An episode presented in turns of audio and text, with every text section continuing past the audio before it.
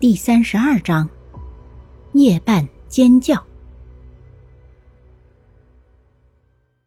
蓝双儿出门，直接去了他藏匕首的地方。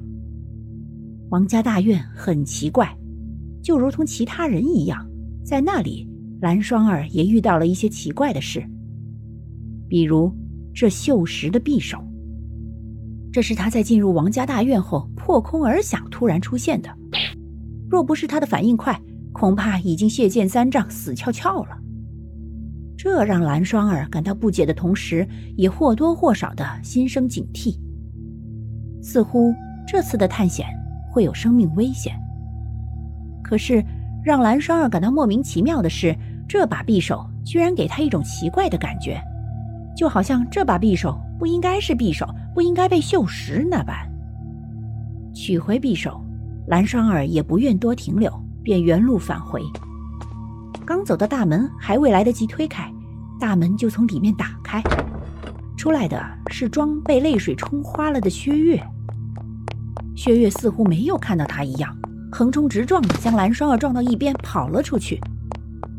蓝双儿诧异的看着薛月狼狈的背影，皱了皱眉，没想到他刚要回来，就撞见薛月跑出去了。不过大半夜的。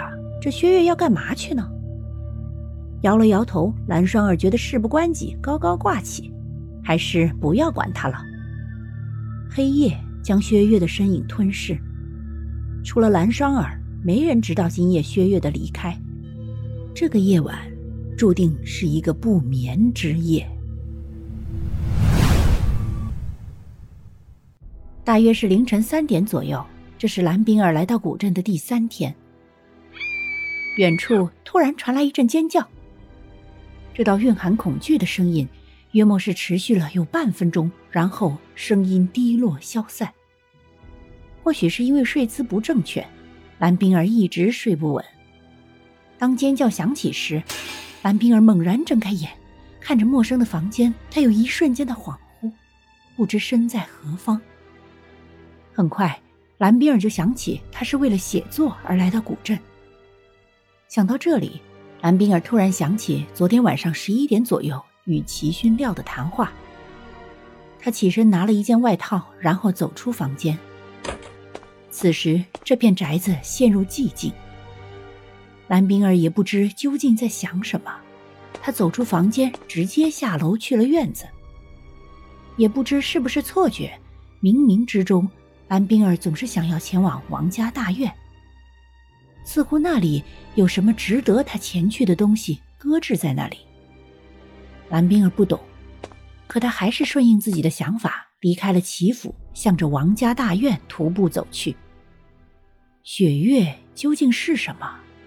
为什么这里的鬼都如此避讳？在他们都已经是鬼的前提下，却还如此忌讳。更令人不解的是，怎么人人都见到鬼啊？而他。居然见到两只鬼，一男一女。这都什么事儿啊？蓝冰儿有些茫然，根本无法接受来一打鬼。又不是啤酒，你说来一打啤酒就搬来一打让你喝个够，这是鬼好不好？还敢不敢再多点儿？蓝冰儿暗暗想到，接着他的目光却死死落在墙角。那个身穿白大褂、蹲在地上抱着头的某发抖、性别为男的不知人鬼的东西，蓝冰儿眼底划过一抹诧异：这是人还是鬼？他垂眸，有些除错不安，到底该不该上前呢？如果他是鬼，怎么办？可是都已经见过两个了，多一个。也不会有太大的问题吧？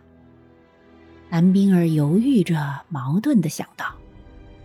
最后，蓝冰儿放轻脚步，悄然无息的来到白大褂男身后，伸手拍了拍他的肩背，压低嗓音说：“你在这干什么？”白大褂男听到蓝冰儿的话后，他死死蜷缩在墙角，瑟瑟发抖。有那么一瞬间，蓝冰儿觉得他就是那个调戏良家妇女的恶霸。瞧瞧，把人家吓得都快塞进墙缝里去了。不过很快，蓝冰儿就不这么认为了，因为薛岳来了。本集播讲完毕，下集更加惊悚，记得要听啊！